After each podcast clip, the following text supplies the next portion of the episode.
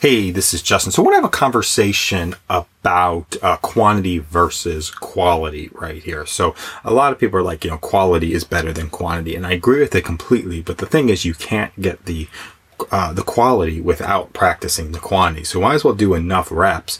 And the stuff that doesn't work out sort of goes away, right? It's it just kind of goes off into the ether. And we don't do you know lack of quality with high stake stuff. We know when we need to do that. You know the the quality when we're building a building, it needs to be quality and needs to be there.